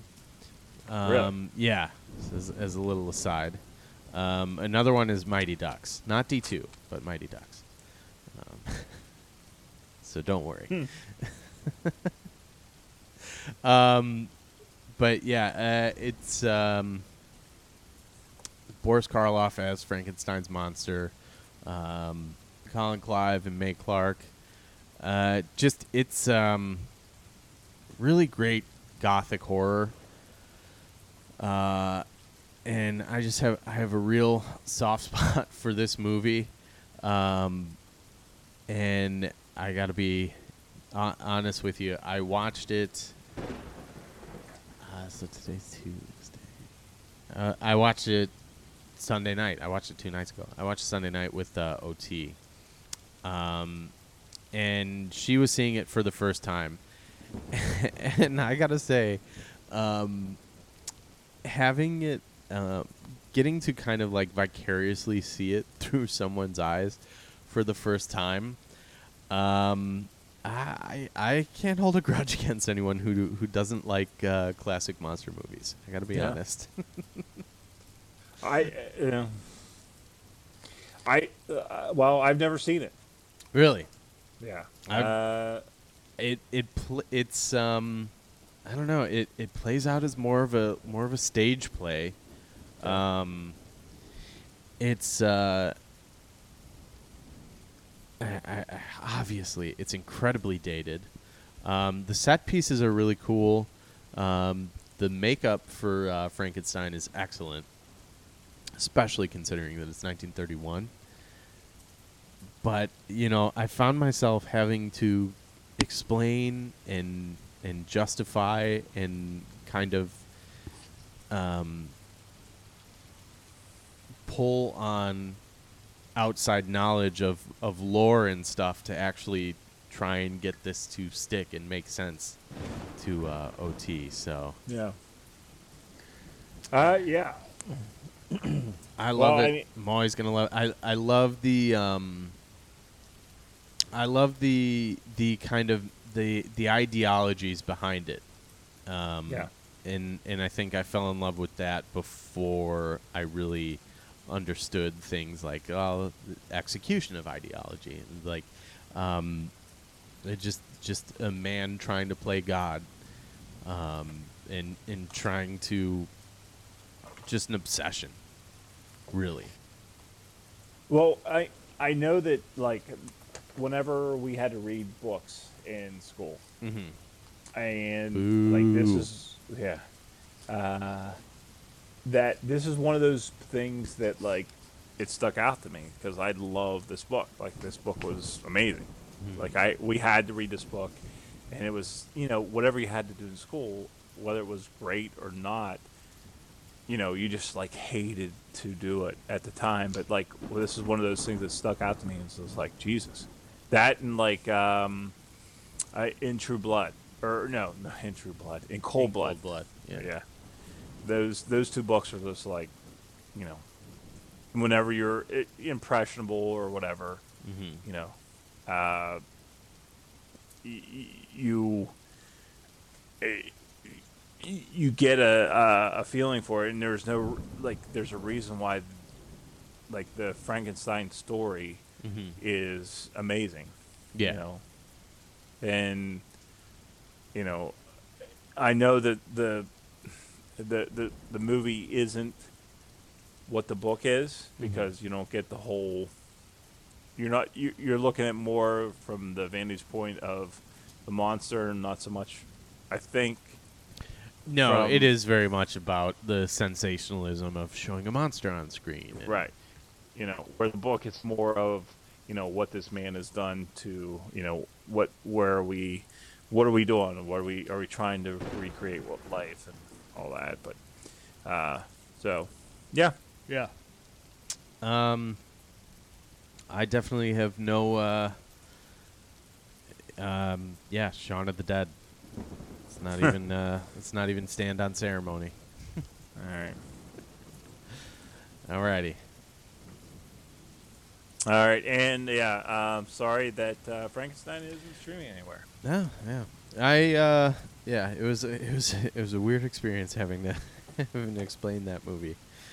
yeah i yeah that's one of those and i'm actually gonna have a story for my next movie um not so much explaining it but just like hide your eyes because the other day liam i'm out I, I think i'm cleaning up dinner or getting ready for milk and snack time or whatever and liam's going out to the living room to watch tv and he turns on the tv and it's on amc uh, for i don't know why uh, but he's like, I don't know what this is, but I don't think I should be watching it. And I'm like, I run out.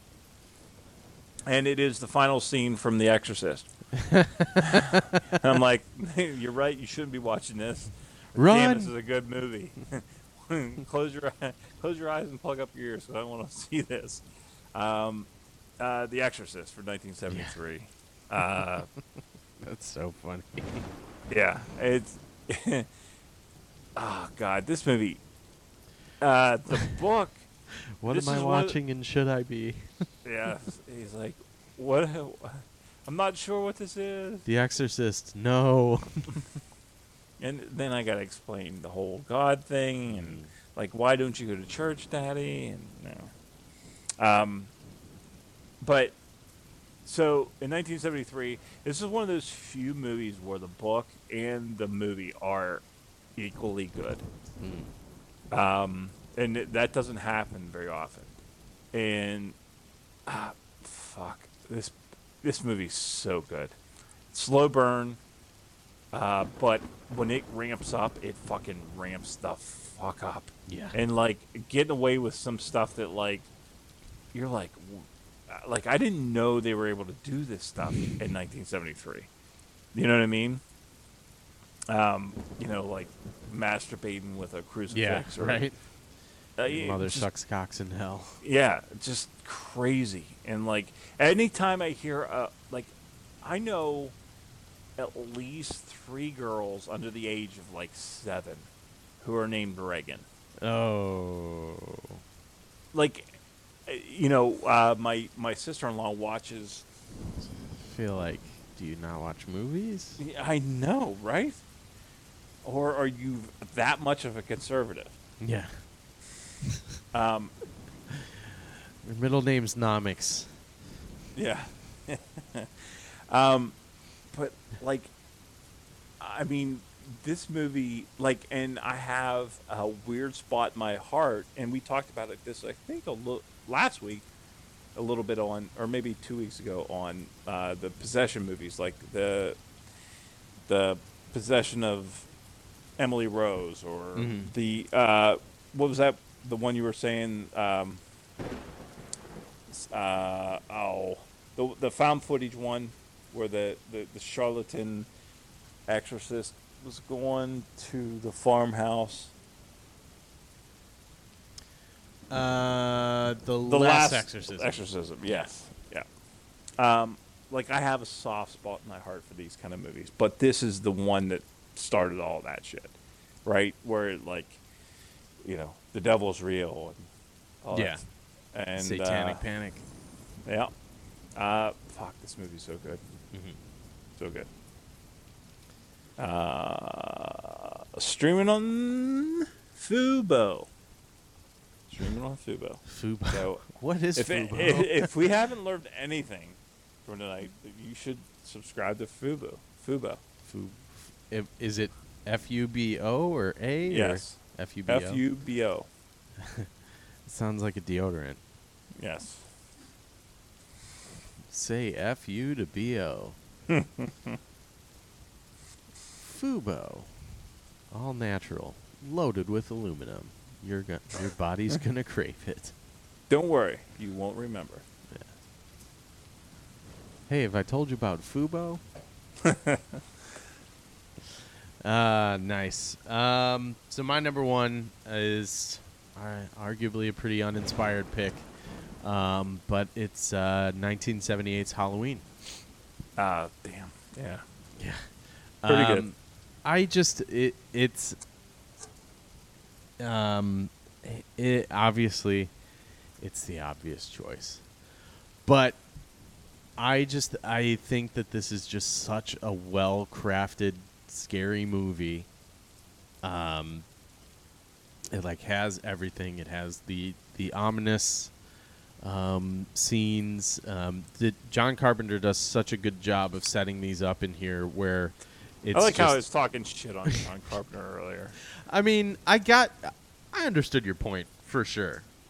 Um, but because the other thing too about John Carpenter is while he He's has put out movies a like bunch of shit. The Thing and Halloween, he has Ghosts of Mars and his uh, in the Fog and like Yeah. just smattered throughout his uh, his career. Yeah, and we did a whole big John Carpenter thing a year ago, right? Yeah, I think so. Yeah, Yeah. definitely talked about the fog last year. Um, no hurry to revisit that one, but you know, it sets up these these scenes that are just otherwise um, kind of going back to what I said. It follows like j- these just simple, um, quaint suburban shots, but um, you know, there's something slightly off. Yeah. There's just a, a, a thing that uh, it makes it a little little unsettling. What is it? The figure, the shape. Yeah. shape. Um, you know, there's there's just Michael Myers is off in the distance, um, down the street or standing outside of the classroom. Uh, just something that just just breaks up the scene ever so slightly, and it's just super effective. Um, and then you you have all these things that that become industry standard and become tropes with the final girl, the um, you know the innocent one, kind of you know leading the charge, and the uh, supernatural killer is not quite dead. Um, but it's just from start to finish. I feel like the score, um, the first person opening sequence. I know I talked about this. I, I think last time we- recorded. I always forget how long it actually is, and I don't know if it's just people getting in my head. To be honest, um, but I feel like every time I see it, it's less and less, um, less and less pleasant. I feel like the first time I saw it, you know, it's just like, oh yeah, whatever. But now I'm actually thinking like, oh, I'm seeing this through the eyes of someone who's about to go murder their sister, Yeah. um, and and it becomes more unsettling that way. Um, but yeah, I I just think uh, it's the it's the obvious choice for a reason, or it's the uh, a trope for a reason, or the standard for a reason. You know, I, I feel like everything, all the praise that's heaped upon this, and all the people that ape from this and take from this and are inspired by this, it's all for good reason, which Yeah. is maybe not the most articulate argument, but Yeah. that's that's what I'm feeling. No. Yeah, I'm. As much as I love The Exorcist, I Mhm. do, and it's fucking great filmmaking. It is, yeah. Uh, uh, when it comes to uh, this time of year, why not have that one? Uh, the namesake, the titular, yeah. The reason for the season. yes, Halloween Yeah. probably needs to go, and that is streaming on. Guess what? Shudder. Fubo Nice. and Shudder and Roku. Fubo. Uh, yeah, really. If you haven't learned anything else by now, Yeah. F you, BO. Hmm. All right. Well, uh, just a rundown, real quick. Yeah. Um, what we have is my top eight. Eight was It Follows. It's streaming on Vudu. hmm 28 Days Later is on Starz. The Witch is on Netflix and Kanopy. The Thing is streaming on Starz. Devil's Reject is on Tubi and Shudder. Cabin in the Woods is on Fubo.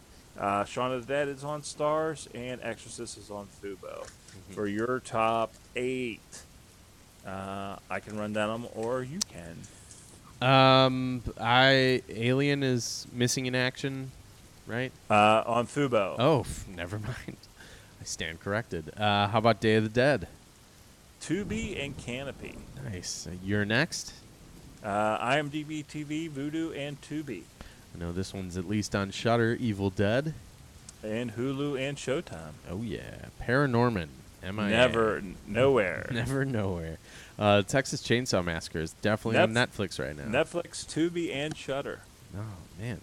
Uh, Frankenstein from Not 1931 available. and Halloween. Shudder, Roku, and You guessed it. All right. Nice, nice. and our winners this week are from our eight versus one or eight versus eight. Uh, Alien lost two. It follows.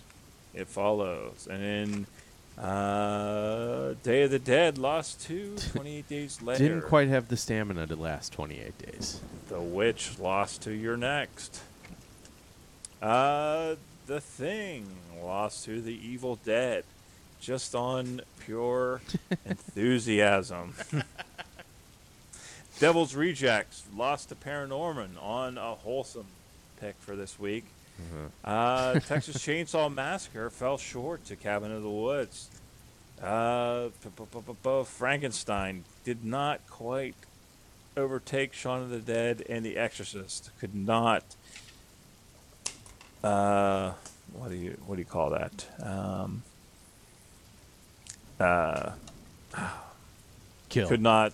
Well, yeah, I guess kill Michael Myers or Halloween. Yes, or extras could not uh, inhabit the body of. Mhm. Could not. There's a word, but anyways. Uh, yeah. So, anyways, Halloween wins for that one. Dude. So I don't know.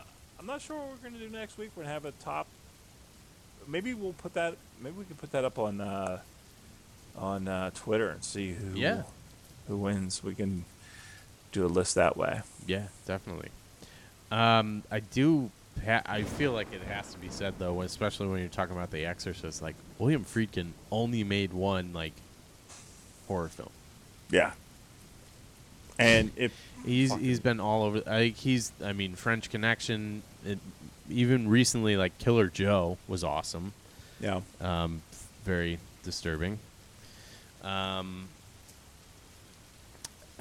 man, he's done a lot of stuff. I, I he's done more than I realized. Um, yeah, but yeah, I mean, he's really only like to even to I, I can't even say And- dabbled, but he's really only gone into um that done a genre film once and like talk about hitting it out of the park like yeah, and young. first He swing out of the fence. Oh yeah. So that was 73 he was born oh 73 he was born 35 Oh, really? um So he- yeah, he's not that young. Where are we at here? It's, it's, I mean, right on the heels of the French Connection. Yeah, I mean, he's it's he had a career before then, um, but really the French Connection, I think, took him uh, to the next level, and then to actually like do The Exorcist after that is almost mind-boggling. yeah, Yeah. yep. Yeah, pretty awesome. Uh, pretty awesome resume for that guy. Yeah, so um, I hope you guys like this. We Yeah. it was fun for us, I know, because Yep. we got to talk about a lot of movies we really love, Mhm. um, and probably our favorite time of the year to really dive into the scary movies and you know get after it. Um, yeah, Yeah. So until uh, well, yeah, I I guess well next week. Oh shit, we didn't even talk about what we're gonna watch next week. Um, Oh. So I am assigning you a movie, Mhm. scary movie. Uh, yeah, we're not giving up. No, uh, stream on Amazon right now. The Town That Dreaded Sundown. There's a remake that came out like in 2014, I think, but this was the original. It came out like 78, 75, something like that. So, yeah. Yeah. Um, and for you, uh, a Clive Barker adaptation, Midnight Meat Train. Yeah. Yeah, yeah, yeah. That's going to be interesting. hmm I'm excited to hear about it. Um, Yeah. But yeah, uh, everyone, you know, hopefully you're watching scary movies, thinking about scary movies. It's that time of year. Um, you really can watch whatever you want whenever, but like we've been saying, this is really your chance to convince other people that they have to watch it too. Yeah. And come come at us with what you want. Yeah, absolutely. movies to be. What you thought could have had some heavy hitters. Because I know we missed a lot. Like, and and it's, I, know that like what you said did like it, some of them fit for, fit for Halloween in Mhm. particular. Whether it's Halloween or It Follows or, uh, Twenty Eight Days Later, but like a movie like Seven, scary movie, but not a Halloween movie hmm you know, or Silence of the Lambs. Thriller, Right. not a Scary movie, but yeah. Definitely. Well, awesome. Um, I hope uh, some people can come away with some new favorites. Yeah. Or, you know, are screaming at their phone right now because we Yes. forgot something. And we won't stop